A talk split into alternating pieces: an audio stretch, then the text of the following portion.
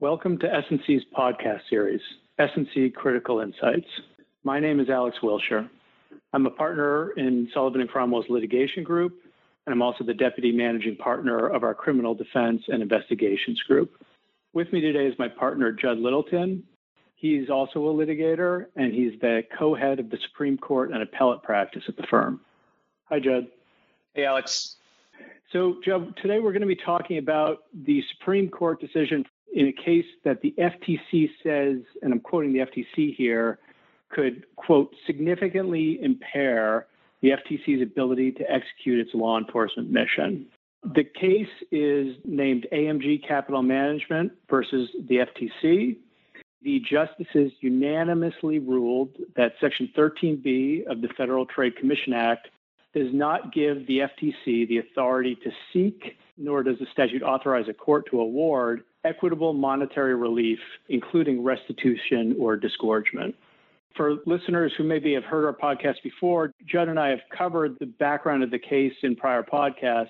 But just to set up the discussion today, let me give a little bit of background about what the legal issue is and why it's so important to the FTC and to companies and people who are impacted by the FTC. So, the legal issue concerns what the FTC describes as two of its most important and effective enforcement tools namely disgorgement and restitution. Those are two closely related concepts. Disgorgement is when the FTC makes a company or a person return the so called ill gotten gains of some conduct. Restitution is when the FTC forces the company or the individual to make the consumer or the victim whole for the alleged violation. So, in many cases, the amounts of disgorgement and restitution can be the same, but there are cases when there's a difference between the two numbers. Pursuing those monetary remedies has become a staple of the FTC's enforcement actions in the recent decades, and that's to combat violations of the FTC Act. For example, just in the last few years, the FTC has relied on this provision of the statute to secure equitable monetary relief totaling billions of dollars. The problem for the FTC and the question that was raised in the Supreme Court case is that the statute that the FTC is relying on, on its face, doesn't have any language that permits the FTC to pursue either restitution or disgorgement awards. So, to get a bit more specific, the relevant provision is Section 13B of the Federal Trade Commission Act. And that provision authorizes the FTC to bring an action in federal court against any person who is violating or who is about to violate any provision of law that the FTC enforces.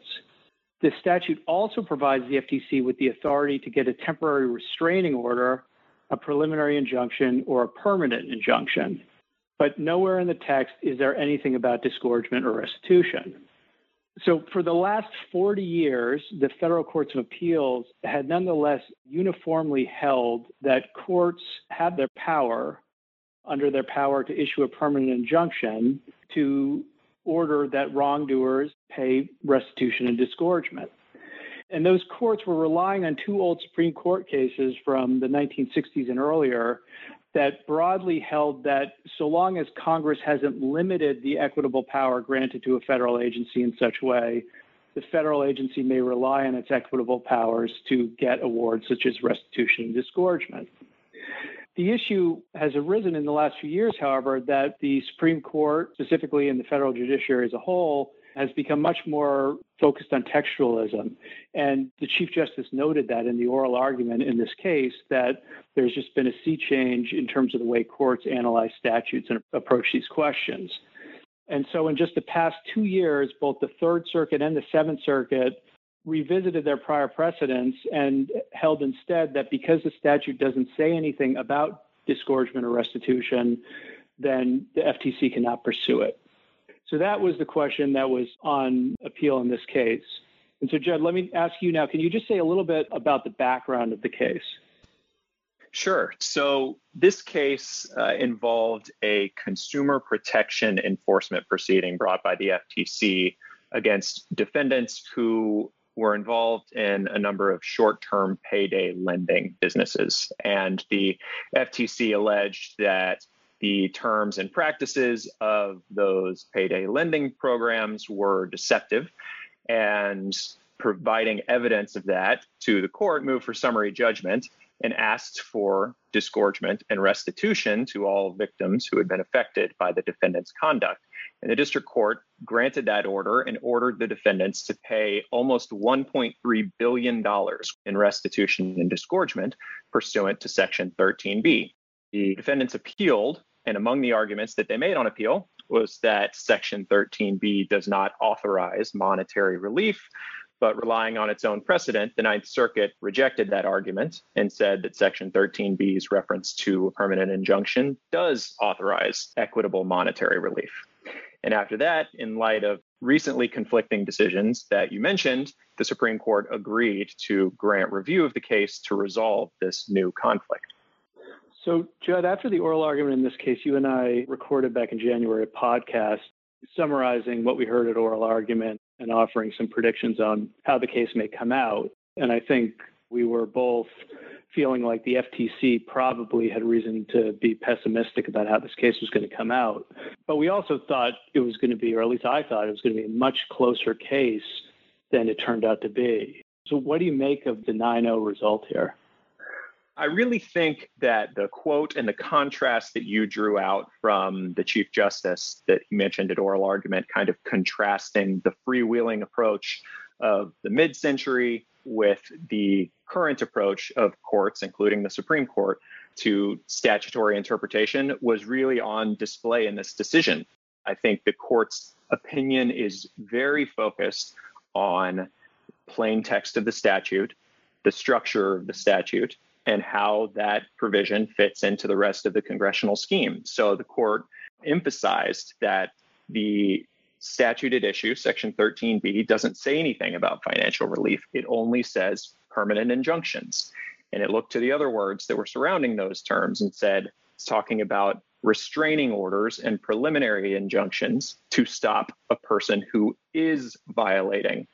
And the court said these words indicate that Section 13B is intended to address only this problem of stopping seemingly unfair practices from taking place in real time while the commission can determine the lawfulness of those practices.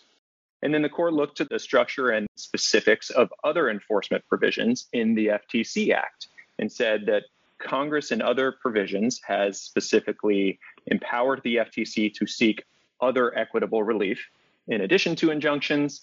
And in the cases where it does seem to authorize monetary relief, Congress has put a more stringent burden or more specific conditions on the FTC's ability to seek that relief. And so, in light of all of this, the court, in reasoning that made it seem like a very straightforward conclusion, said this doesn't seem to be a particularly close case. And it's clear that given the unanimity of the court on this, that appears to be true. They didn't find it to be all that close in the end. And you never would have guessed that from the oral argument, where the justices really seemed to be quite conflicted about it. And they raised all sorts of arguments that I think they found at the time to be compelling that weren't textual arguments, but nonetheless never really made it into the court's final opinion. Two things in particular that I thought were noteworthy. At oral argument, the justices were concerned about the fact that we, the court, have been living with the FTC doing this for 40 years now. In terms of the expectation of the public and the agency and everybody else, this is well trod ground now. And why should we, the Supreme Court, be coming in now and throwing this all up into the air? And there really was not much reference to that point at all in the written opinion. And then the second point that the justices were really struggling with at oral argument was just about the policy implications here. And the FTC is very concerned, and, and I, I, say this based on their own public statements about what this means for their enforcement program going forward. After the decision came out, the acting chair of the FTC issued a very forceful statement where she said that the ruling deprived the FTC of one of its strongest tools to help consumers. And I'm quoting her here now. She says, quote, The Supreme Court ruled in favor of scam artists and dishonest corporations, leaving average Americans to pay for illegal behavior. We urge Congress to act swiftly to restore and strengthen the powers of the agency so that we can make wronged consumers whole. And I think at oral argument, many of the justices were sympathetic to that view. But then when you read the opinion, Justice Breyer just has less than a paragraph on this point saying the FTC may have good policy arguments, but Congress is the place to take up that point. So surprising to me, certainly. Let's move on now to the implications of the case. What do you think this means, Judd, going forward? What's the biggest implication you see? Yeah, so just picking up on that last point that you were making, I think it is clear that this decision is going to have a really significant impact on the way the FTC does its business. And this was a consumer protection case, but the FTC also uses 13B as an enforcement tool in antitrust cases to seek disgorgement in antitrust cases that it brings. And the commission argued to the court with an oral argument and in briefs filed to the court that this was a critically important tool that they use to enforce the statutes that they're charged with enforcing. The FTC said over the past four decades, we've secured billions of dollars in relief for consumers in a wide variety of cases involving deceptive practices. And the counsel arguing for the FTC at the oral argument and acknowledged to the court said, look, we use Section 13B more often than any other of our statutory authorities.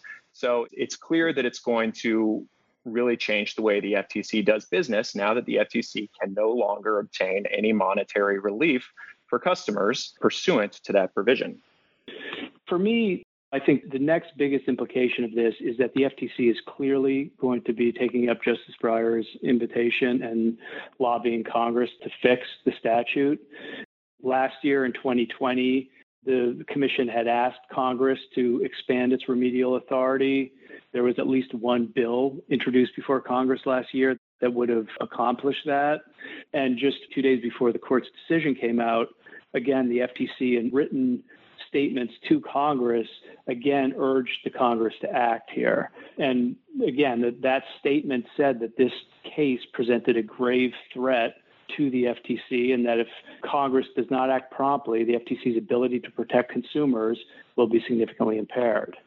And I should say that there is some reason for the FTC to be hopeful here. There was precedent for this from last year where the Supreme Court decided in the Liu versus SEC case that the SEC's ability to get disgorgement was narrower than what the SEC was arguing. And seemingly in response to that ruling, uh, on January 1st of 2021, Congress passed a large spending bill. And within that spending bill was a provision that allowed the SEC to get disgorgement in a much broader range of cases. So there are occasions where Congress maybe does hear what the court is doing. Another implication is how is the FTC going to fulfill its mission now that Section 13B has been taken off the table? Uh, as a method of obtaining monetary relief. And I think, as the Supreme Court noted, there are Section 5 and Section 19 of the FTC Act, which require administrative proceedings first and a cease and desist order. I think we can expect that the FTC will start initiating administrative proceedings more often now than it has in the past. And one other thing worth noting is that Rohit Chopra, who is one of the current FTC commissioners and the nominee to be the director of the CFPB, has proposed that the FTC should make more use of its authority to formally declare practices as penalty offenses in cease and desist orders. And once it's done that, it can obtain civil penalties against anyone who engages in that practice. And civil penalties can run much higher than disgorgement and restitution because they're not tied to the amount of money that the defendant actually made. Just to wrap it up here, you just mentioned the CFPB, and that's one other question we've been asked is okay, the SEC has had its ability to get disgorgement narrowed by the courts. Now the FTC has as well what does this mean potentially for other agencies that may be seeking disgorgement and monetary relief along those lines, including the CFPB and including the federal banking agencies? And I think on that one, the answer is that this uh, holding from the Supreme Court really probably will not directly affect the ability of those other agencies to continue to seek disgorgement and restitution. And that's mainly because their organic statutes just differ textually from the statute that the FTC operates under. So that concludes our podcast for today. I'd like to thank all of our listeners for tuning in. And Judd, I'd also like to thank you for joining me today and in prior podcasts to talk about this case. It's been a really fun one to follow with you and look forward to doing it again in the future. Thanks. I've enjoyed it. Bye, everyone.